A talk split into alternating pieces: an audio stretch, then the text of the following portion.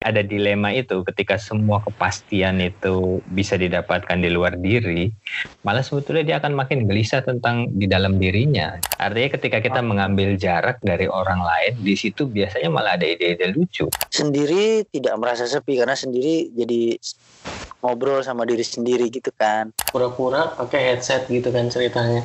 Ah, Tapi ah, sebenarnya ah. lagunya nggak ada. Nggak ada kuotanya nggak ada loh. Dia kan akan akan mengingat peristiwa ini seumur hidupnya dan juga sekian juta anak yang sedang di rumah. Jadi mereka akan kembali ke nilai-nilai yang lebih manusiawi, lebih universal gitu, lebih bisa mengayomi dan menyelamatkan orang. Semua sekolah lagi sekarang. Sekolah lagi me merevisi lagi cara berpikir, cara hidup.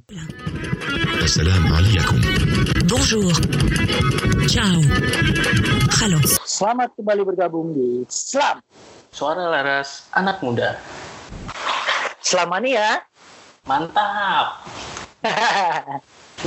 Kok malah kayak acara mancing ya Blat ya? ya udah. Selam. Nyam nyam nyam nyam. Ye, sekarang lu malah kayak acara kuliner Blat. Sorry sorry. Udah udah Gi- gini aja nih Blat. Sekarang lu ngajak gua nge-podcast itu emangnya lu mau bahas apa sih? Nah, ini bahas buku yang bikin kita jadi melihat dunia agak sedikit berbeda nih, Blat. Ya, apa itu? Buku generasi kembali ke akar. Dan kita itu nggak sendirian, karena kalau kita sendirian, terus yang punya ilmu pengetahuan tentang buku ini, kan lebih baik ke yang sumber nomor satu, yaitu selamat datang Dr. Muhammad Faisal. Selamat datang Mas Faisal. Selamat malam Bram, sehat, Gilang. Sehat Mas. Sehat. Sehat. Di rumah aja. Bang.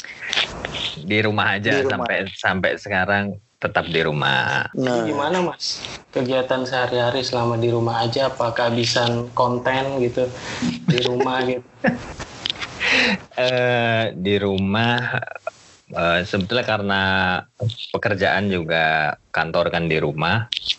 eh paling perubahan perbudak perubahannya adalah anak aja, anak yang si Ali di rumah 24 jam yang biasanya dia tidak selama itu di rumah gitu.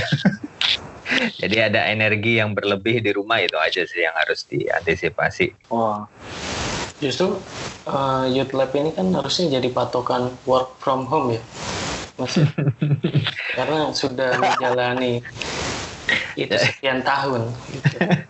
Jadi dulu awalnya eh, Youth Lab memang eh, kan kita bikin biro riset yang berbasis anak muda eh, dengan modal yang seminim minim mungkin gitu di saat di mana banyak teman-teman di dunia penelitian consumer behavior itu selalu punya kantor yang wah banget gitu loh dengan mebelnya ada ala IKEA. Ya, Ini, ini boleh iklan nggak di sini disebut IKEA Oh, gitu? boleh, boleh. boleh. Boleh, Mas, boleh, Mas. malah mancing. terus eh, pakai. MacBook segala macam Eh, teman-teman agensi juga seperti itu. Lalu kita berpikir ya gimana caranya eh, tumbuh secara wawasan aja gitu. Jadi mungkin ya kita eh, furniture biasa-biasa aja. Terus oh ini pakai aja ruang di rumah gitu loh itu berapa tahun lalu sebelum ada eh, bentuk badan hukum eh, virtual office jadi waktu itu belum ada kita mau apply gitu. Kita bentuknya virtual office belum ada gitu. Sekarang semua virtual office. Oh, gitu dulunya. Ya sebut saja 2008 gitu aja lah ya Mas ya. Sebut saja ya.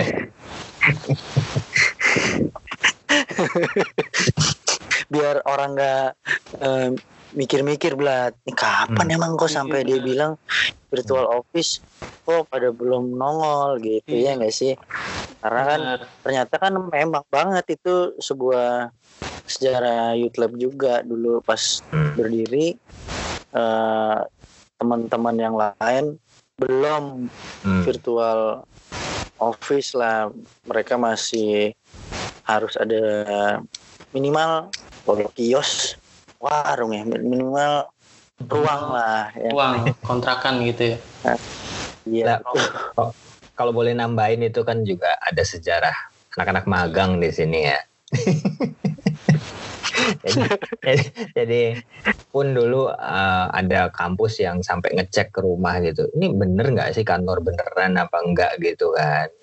Jadi anak-anaknya bener kerja nggak magang gitu kan? Karena bentuknya virtual office tuh agak-agak susah dibayangkan kerjaan harian-hariannya gitu banyak lewat jarak jauh gitu. Iya, aku juga seperti itu waktu itu mas. Waktu apply magang, tapi saat itu aku terpotong KKN dulu. Jadi aku mengajukan gimana mas kalau bisa bulan Februari gitu. Terus aku udah siap-siap untuk misalnya pergi ke Jakarta gitu menyiapkan mental dan fisik gitu. Ternyata lebih Nah. banyak kerja di kos-kosan. Kos-kosannya di Jogja lagi. Jogja. Hmm. ya ya ya Jadi pengalaman yang mempersiapkan untuk hari ini ternyata Gilang. Iya betul.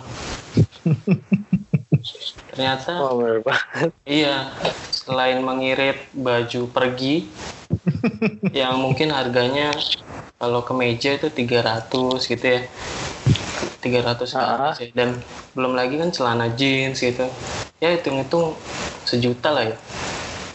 Gitu. Ternyata lebih efektif gitu buat bener di rumah bener gitu. Hanya bermodalkan internet dan pengetahuan di kepala. yang kalau setelah meeting jadi banyak PR yang harus dimasukin lagi asupan-asupan gizi di dari buku-buku ya berarti ya gitu Iya jadinya. benar. Nyongker. Oke. Ya itu sekilas tentang profil Youth Laboratory Indonesia. Yang Sekarang kita mau lanjut bahas apa? Faisal. Nah, ini bahas yang eh, mungkin bagi para pendengar cukup terkini juga nih Blat, karena kan Iya. semuanya belum juga terpapar oleh fenomena generasi kembali ke akar, Ya, di mana buku ini sudah terbit, eh, bisa dinikmati publik di berbagai gerai eh, toko buku. retail toko buku gitu sebut saja Gramedia gitu Iya. dan kali ini nggak main-main karena juga dicetak oleh eh, printing besar Apa tuh? Kompas gitu Kompas Kompas Kompas Yang sebelum masuk nih, Blat. Sebelum masuk, Iya. apa sih yang bikin lo berkesan membaca buku ini? Buku Generasi Kembali ke Akar. oh gue nih ditanya ya Iya dong. Kuis ini, kuis. Eh, nggak sih nggak nggak se nggak seakan jawabannya nggak akan setinggi tinggi para pakar-pakar penulis. Karena memang backgroundnya gue sebagai penulis status Facebook gitu kan. Eh, jadi kenapa penasaran? Karena ini merupakan suatu sequel buku dari generasi V generasi pengubah Indonesia. Karena buku yang pertama itu rasanya bacanya kok begitu cepat dan begitu cepat habis gitu. Sampai lumayan dirasakan sama teman-teman sekarang kok. Habis di pasaran sulit gitu ya bisa cari hubungin kita. Selain itu juga eh, akhirnya keluar juga lahir nih adiknya. Generasi kembali ke akar meskipun bobotnya jauh lebih Enteng. bacanya jadi membuat lebih berat meskipun rasanya tetap ringan karena Mas Faisal cukup baik menulisnya eh, dengan bahasa yang kita mengerti yang awam mengerti gitu sih Blat. Iya, iya, iya, iya. Nah, Mas Faisal mungkin bisa diceritain eh, awalnya kenapa generasi kembali ke akar ini harus lahir Mas. Nah, ya generasi kembali ke akar itu macam jerawat, bi, bukan jerawat, bisul kali ya. Jadi Oh, oke. dia udah udah udah lama gitu bisul jadi udah nyeri nyeri gitu loh Bram. Eh, Iya iya iya iya. Bisulnya di mana nih? di, di di bagian yang paling bikin nyeri misalnya bagian mana tuh kalau nyender ke kiri sakit kalau nyender ke kanan sakit gitu kan iya Iya. ya kalau kalau duduk sakit lah kira-kira gitu. iya Iya, iya, iya. jadi udah unek-unek lama eh, kom- kombinasi dari berbagai hal yang aku lihat aku amati selama keliling-keliling Indonesia ngobrol sama komunitas sama pelaku-pelaku eh, komunitas juga skena. Nah itu eh, dituangkan ke generasi kembali ke akar dengan satu bingkai yaitu bingkainya adalah sejarah Indonesia. Jadi aku menjelaskan bagaimana generasi di Indonesia akan siklus kembali ke akar-akar kepribadian lama Indonesia lebih humanis gitu kan lebih sayang cinta pada kebudayaannya lebih kolektif lebih gotong royong dan sebagainya yang selama tiga minggu ini rasanya sih Bram eh, Iya. itu termanifestasi kembali gitu dalam banyak hal ketika Indonesia juga kena pandemi gitu kan. Jadi malah ini sebetulnya fenomena pandemi ini semakin mempercepat proses siklus kembali ke akar itu sih menurutku. ya ya Oh, oke. jadi siklusnya itu memang tepat gitu mas ketika buku ini lahir generasi kembali ke akar terus Paus Fransiskus juga berbicara untuk kembali ke akar juga lalu Hmm. Muncul pandemik ini yang membuat kita untuk minggir dan merefleksikan gitu ya mas ya Mm-mm. Ya karena ini bisulnya sudah lama, eh, jadi waktu sebetulnya ketika aku menulis generasi P itu eh, semacam mukadimah gitu. Jadi aku masih ragu apakah ini bisulnya harus dipecahin sekarang apa enggak. Jadi aku awalnya mengeluarkan buku yang lebih ringan, bahasannya tidak terlalu banyak bobot eh, kajian sejarah, kajian peristiwa politik ataupun secara teori. Lahirlah buku Generasi Pai itu, Generasi Pengubah Indonesia yang eh, syukur alhamdulillah diterima cukup baik oleh para pembaca dan banyak feedback-feedback positif. Tapi betul kata Abram, jadi bagi yang sebagian orang mereka merasa aduh ini kok sekali duduk bukunya selesai gitu kan. Mm-mm. Alhasil aku menulis generasi kembali ke akar itu relatif lama, Eh, mungkin sekitar enam bulanan. Macam sekarang ini karantina rumah, jadi baca buku sejarah, baca buku-buku teori psikologi, sosiologi, aku baca lagi semua untuk bisa menafsirkan bagaimana proses generasi ini ke depan sebetulnya akan balik lagi ke rootsnya, ke akarnya gitu. Jadi apa yang diceritakan banyak orang bahwa wah ini arahnya akan ke digital, arahnya akan globalisasi belum tentu terjadi. Jadi bisa ja- eh, sangat mungkin bahwa di persimpangan jalan akan ada satu peristiwa yang membuat generasi ini kembali seperti generasi atau bisa dikatakan fotokopi dari generasi founding fathers ya. Jadi sangat idealis, eh, sangat nasionalis, sangat eh, apa namanya banyak inisiatif inisiatif eh, gerakan sosial dan sebagainya, gitu. Iya. Itu sebenarnya lucunya mendadak karena street culture Mm-mm. urban gitu mendadak tahun 2018 itu juga narasinya sama sih Mas. Mm. Mereka pada mendadak tuh bahkan terang-terangan untuk bikin event tuh sifatnya back to the roots gitu Mm. kayak eh, kawan kita Rabib di Bandung bikin kompetisi eh, street dance mengundang tamu dari luar juga eventnya Hmm. cukup bisa dijadiin apa namanya tolak apa ya benchmark event nasional gitu ya Mm-mm. itu juga akhirnya kompetisinya back to the roots dia mengundang eh, para legenda nggak legenda sih para founder-founder street Hmm. dance dikumpulin terus habis itu siapa yang eh, berjuang di skena awal terus dia dikasih tahu ke generasi berikutnya kayak gitu Hmm. terus juga eh, dari skena-skena lain juga bahkan sampai skena yang lebih pop kayak eh, sneakers culture gitu Hmm. Jakarta Sneakers itu juga sempat pada era itu juga bikinnya yang kembali ke rootsnya dong gitu. Hmm, Jadi dia hmm, ngasih hmm. tahu hip hop kayak gimana, sneakers kayak apa untuk generasi yang sekarang yang yang Hmm. dianggap untuk mereka tahu dong gitu. Hmm. Jadi sebenarnya eh, generasi kembali ke akar ini mestinya jadi apa ya? Jadi asupan bagi yang generasi sekarang gitu karena eh, kok bukan dari versi grassroots doang tapi versi yang pop semua juga arahin untuk ayo dong lihat lagi akarnya apa jadi kalau mau Hmm.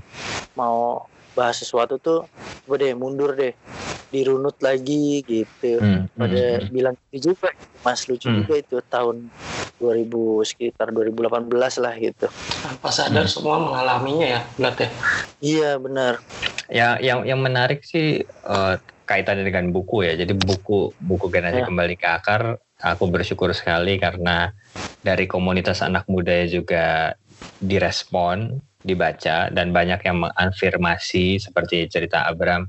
Oh betul yang kita sedang alami itu sebetulnya proses seperti ini. Di tempat lain generasi senior yang sekarang usianya mungkin udah 50, 60 juga turut membaca. Lalu mereka mengafirmasi deng- dengan eh, mengaminkan ya. Mereka mengaminkan semoga emang ini terjadi karena itu sesuatu yang mereka harapkan. Karena selama ini ada gap generasi yang terasa begitu jauh antara senior dengan generasi yang sekarang.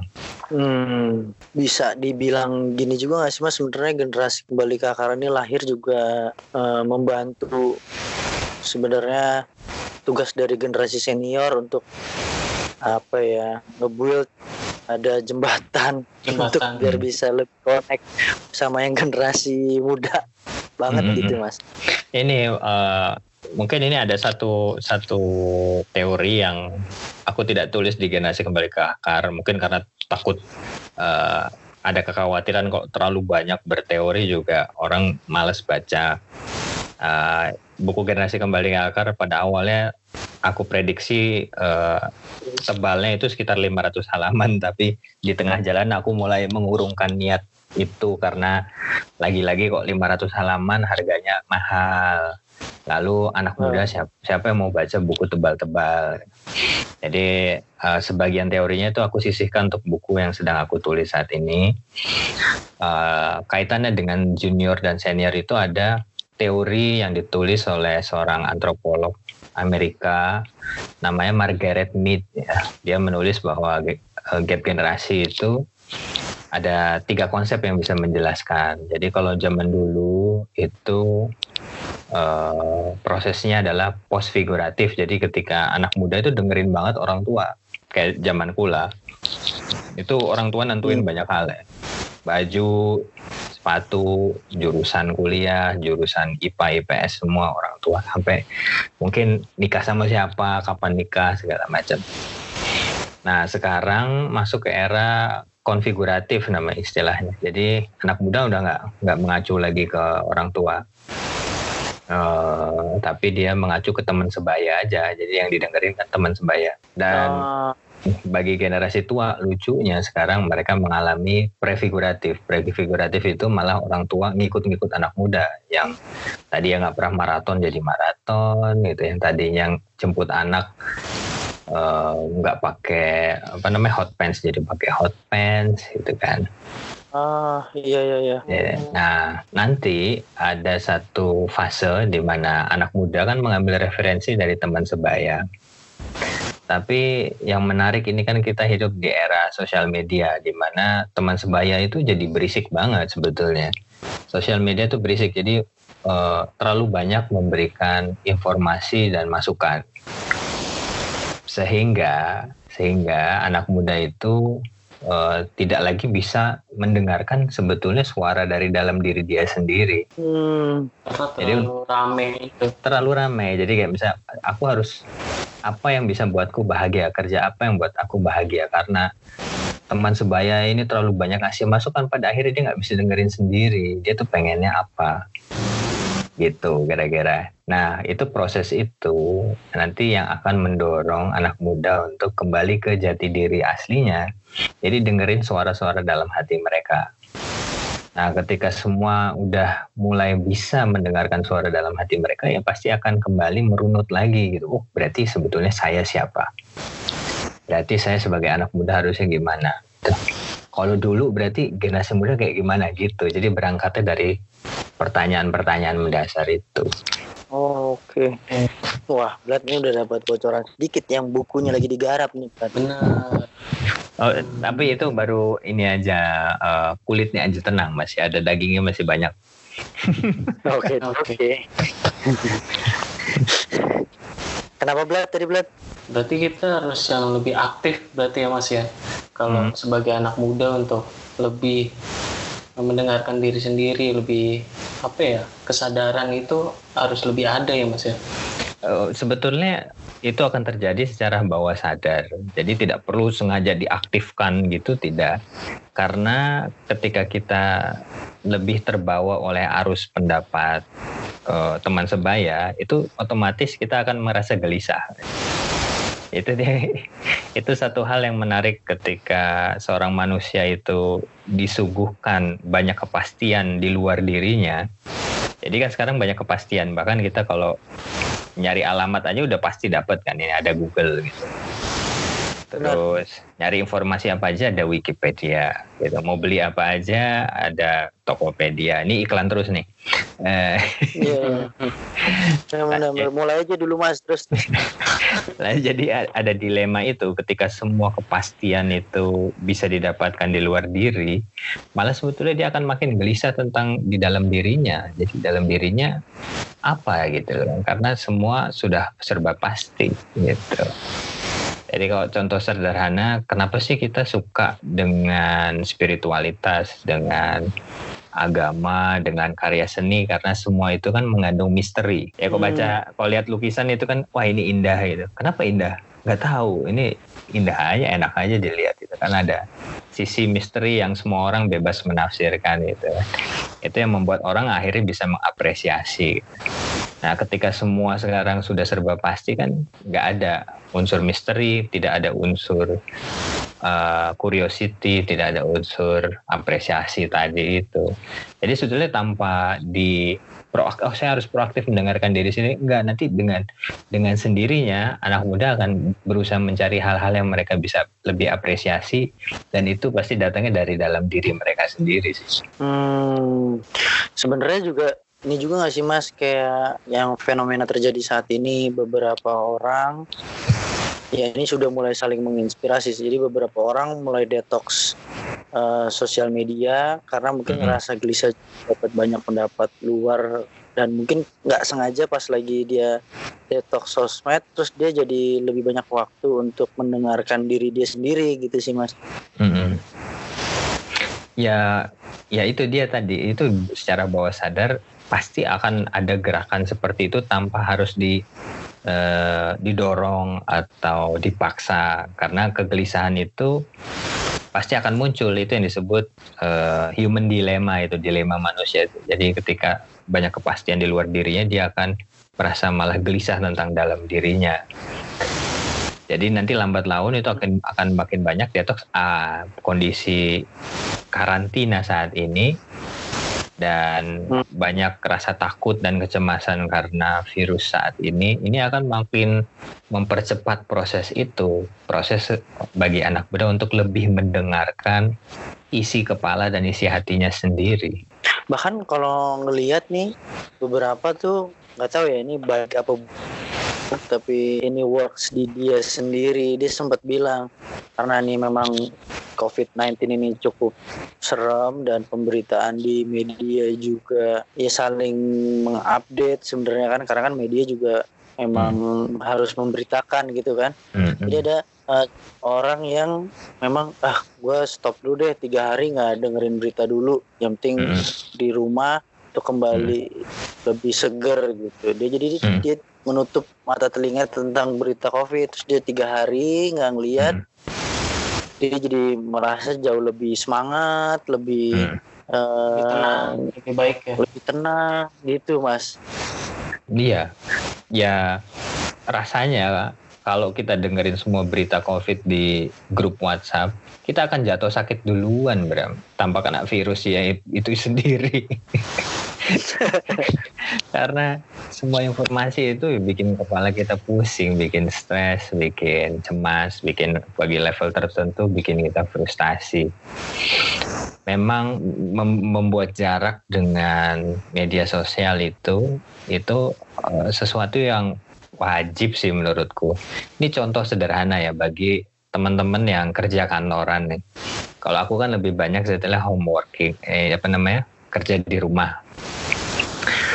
Kerja kantoran itu susah banget untuk bisa berpikir jernih di kantor, malah yang seharusnya kita bisa berpikir jernih gitu kan.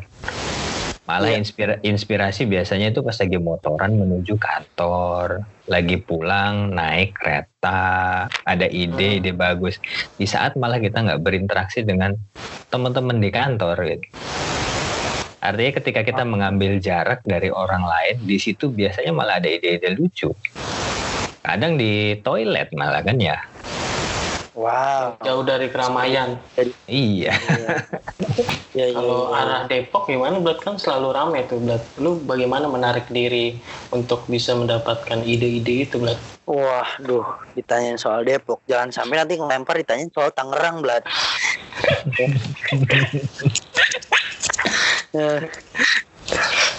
Depok, ya memang sih itu eh, true story yang dibilang Mas Sisal bahwa pas perjalanan itu jadi muncul ada ide-ide itu iya banget gitu sih karena kan perjalanannya kita kan memakan waktu juga kan Iya. Mm-mm.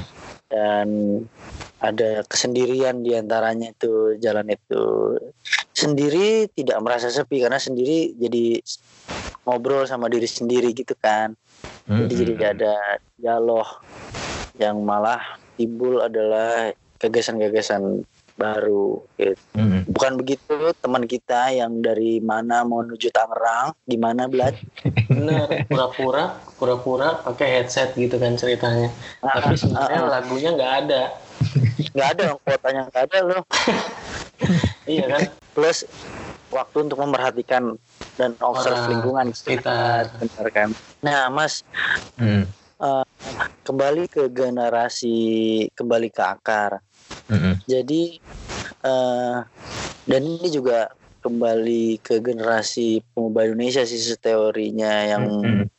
Strauss itu yang Hmm. mas aplikasikan dengan Mm. eh, kita punya budaya sendiri gitu dengan ada Hmm. pembabakan sendiri Mm-mm. situ kan patahan generasi timbul karena ada situasi Iya. eh, yang besar situasi politik gitu kan nah untuk yang sekarang yang mas tulis di generasi pemuda Indonesia generasi V itu menuju Hmm. generasi neo alpha kan butuh ada fenomena yang besar Mm-mm. Nah, mungkin nggak sih mas kalau ternyata nggak serta merta politik nih tapi malah fenomena coronavirus ini nih mas Mm-mm. karena ini kan terjadi di setiap dunia gitu Hmm. mas Mm-mm. apakah ini juga menjemput generasi neo alpha untuk eh, persiapan lah ini it's time Hmm. gitu mas Mm-mm. Kalau eh, tokoh yang paling mula bercerita tentang hubungan peristiwa sejarah, eh, peristiwa besar sosial politik terhadap generasi itu ada namanya Karl Mannheim ya. Dia nulis satu artikel judulnya Pro- Problem of Generation. Jadi kata dia pendekatan untuk melihat generasi itu bisa pakai romantisme sejarah. Dia tulis itu tahun 1927 28 lah kira-kira. Jadi setelah Perang Dunia Pertama. Uh, Beberapa hal yang bisa membuat satu generasi itu lahir dengan karakter baru itu kan peristiwa sosial politik dan sebagainya. Jadi kok sekarang gelombang pertamanya mungkin orang baru melihat pandemi virus COVID-19. Dan ini berdampak pada kesehatan public health ya, kesehatan masyarakat juga uh, sistem kesehatan bagi banyak negara. Tapi nanti ada gelombang setelahnya, gelombang setelahnya itu ada impact ekonomi, lalu juga ada impact orang mengevaluasi lagi oh, bagaimana sebetulnya negara ini bisa merespon situasi krisis seperti itu. Lalu ada juga perubahan aspirasi tentang pemimpin, pemimpin seperti apa yang bisa mengayomi orang di saat-saat krisis. Jadi dengan mempertimbangkan semua hal itu sebetulnya ini adalah titik tolak lahirnya generasi baru yang disebut neo alpha tadi. Jadi inilah pembatasan ini critical moment ini kita sedang uh, jalani saat ini dan sebetulnya kita beruntung bisa menjadi saksi sejarah juga sih dari peristiwa sebesar ini. Oke, jadi berdem, berdampak nggak hanya ke kesehatan ya mas ya, ke sosial -hmm. politik dan mm. cara kita memandang pemimpin saat ini bagaimana dia menangani kasus ini kan bisa jadi evaluasi juga mas ya buat anak muda yang melihat itu kan? Kayak misalnya gini Gilang contoh sederhana aku kurang ngikutin uh, berapa harga tukar dolar saat ini ya. Tapi kan katanya nanti akan sampai 20 ribu. Wow ya kan? Ya, karena ya apa namanya kegiatan ekonomi kan berhenti total. Dengan kita semua di rumah itu kegiatan ekonomi berhenti dan ini akan berim, berdampak dalam waktu jangka panjang mungkin tahunan ya baru kita bisa pulih. Bahkan dunia akan pulih dari semuanya dan mungkin tatanan ekonomi itu akan berubah. Yang yang dulunya Amerika Serikat itu uh, mendominasi poli, uh, ekonomi dunia mungkin nanti akan bergeser. Bisa jadi Cina akhirnya menjadi negara paling kuat secara ekonomi tapi bagi hmm. generasi yang sekarang lagi di rumah nih, macam anakku yang jumpalitan, dia kan akan yeah. akan mengingat peristiwa ini seumur hidupnya dan juga sekian juta anak yang sedang di rumah. Dan ketika mereka nanti tumbuh besar, mereka akan merunut kembali. Waktu dulu kenapa kita bisa mengalami resesi ekonomi ya, kenapa hidup menjadi sulit sekali? Dan mereka akan mengevaluasi ideologi ekonomi, ideologi politik yang di kita gunakan saat ini gitu. Jadi mereka akan kembali ke nilai-nilai yang lebih manusiawi, lebih universal gitu, lebih bisa mengayomi dan menyelamatkan orang. Itu yang yang mereka sekarang lagi loading nih, mereka lagi uh, buffering ya ke dalam diri mereka tanpa sadar gitu. Nanti baru nanti mereka akan uh, manifestasikan ketika mereka sudah kuliah, mereka sudah kerja gitu, baru akan muncul.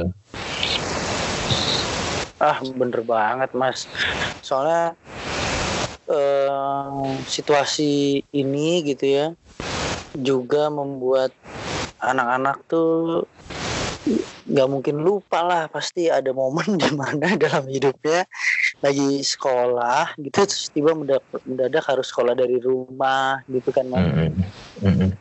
sebulan dan keadaan bu uh, lebih dari lebih dari sebulan, sebulan. Mm.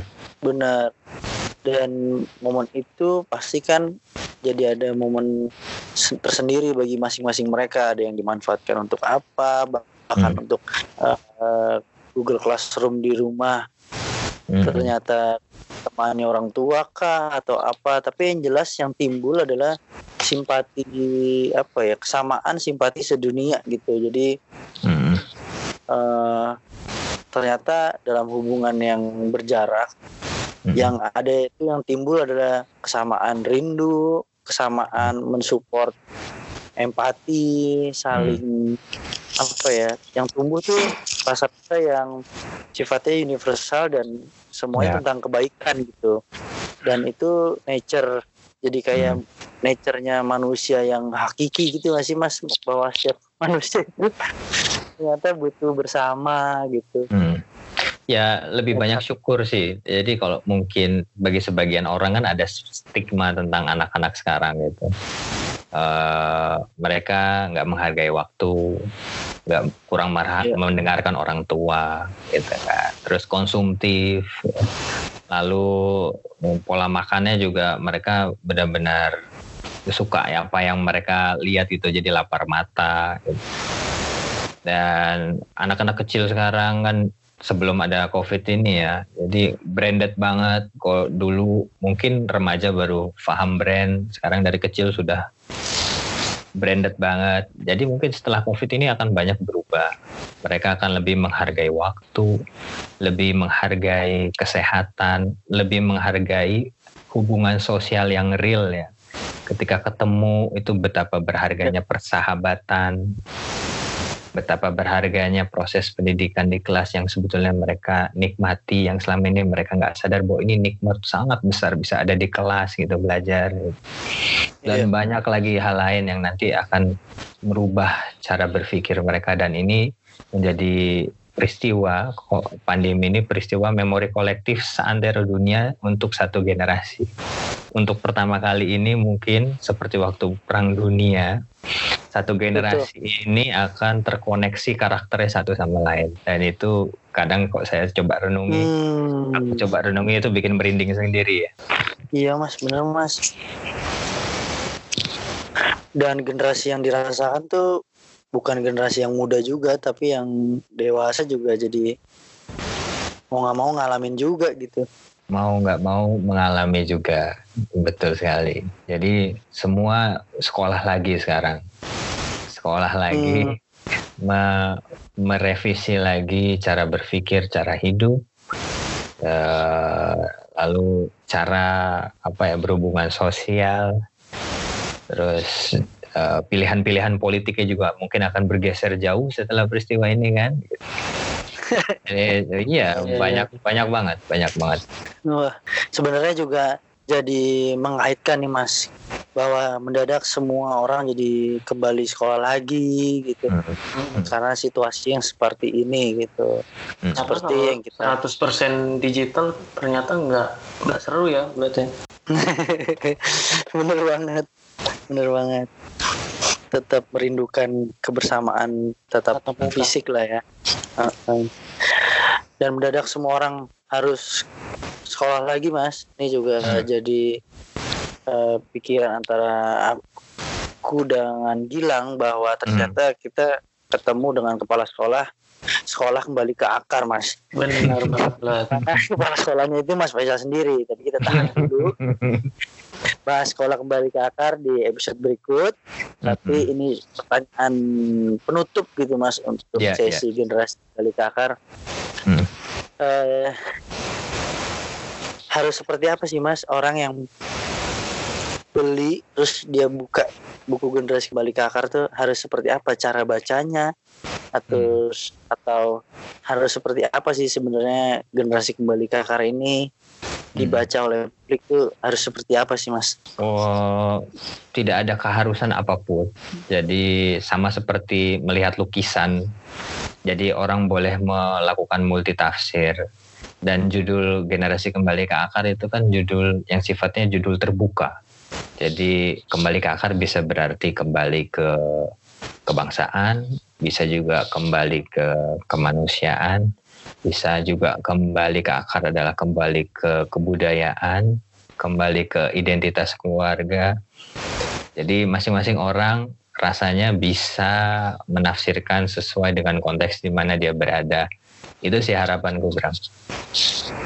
Yes, berarti teman-temanku yang sempat deg-degan dengan membuka, aduh nih bu gambarnya sih lucu nih lucu lucu lucu mas Harpas, tapi kata isinya sejarah Bram gitu. Jadi pada ngeri-ngeri sedih. Lan. Masuk gitu sih. Kan Iya, mulai aja kan. dulu kan. Oh iya benar. Ngomong-ngomong buku ini ada di Tokopedia nggak ya? Iya. Ya. Ya. Kayaknya sepintas ada, Bram. Sepintas ada. Oke. Di ini juga online-nya Kompas, Gerai Kompas. eh, Iya. Lalu toko buku Gramedia juga ada versi online juga ada. Oke. Ah, ada Kan di konon biasanya ada di mana-mana. Konon kan biasanya ingat ya waktu zaman di mana kita sempat dua sampai tiga hari mati lampu di daerah Jakarta. Nah itu kan biasanya semua langsung mendadak eh, e-commerce belanjanya banyak di saat Hmm. situ. Pas Hmm. lagi banjir, pada udah mulai nggak ngantor, nggak bisa ngapa-ngapain, pada belanja. Nah ini Belanja. mungkin juga momen yang tepat. Hmm. Lebih baik belanja ilmu pengetahuan. Ya di mana generasi kembali ke akar. Itu ya berarti. Jago lu belokinnya. Nah, dalam berarti peristiwa itu banyak berurutannya dari mati lampu, terus banjir, terus pandemik gitu. Benar. Menurut gue sih Tuhan maha baik, jadi mungkin kita dikasih teaser sekali dua kali dulu Benar. gitu. Jadi siapin yang sekarang gitu. Ya Allah, maksud mendahului ya Allah nih tebak-tebak buah mamik ya Allah semoga engkau meridhoi. Amin. Nah, eh, doa ya dan penutup kalimat dari Mas Faisal tadi juga mengakhiri sesi podcast. Terima Selamat kasih Mas Faisal. Sama-sama. Mas Faisal. Eh, kita akan ketemu lagi ya Mas ya untuk bahas sekolah kembali ke akar. Gimana Oh, Pak Kepsek? Pastinya. Pastinya aku Oke. tunggu itu. Siap. Saya Abraham. Saya Gilang. Dan saya Faisal. kita pamit dulu karena mau OTW ke sekolahan kembali ke akar. Dah. Dan Eh,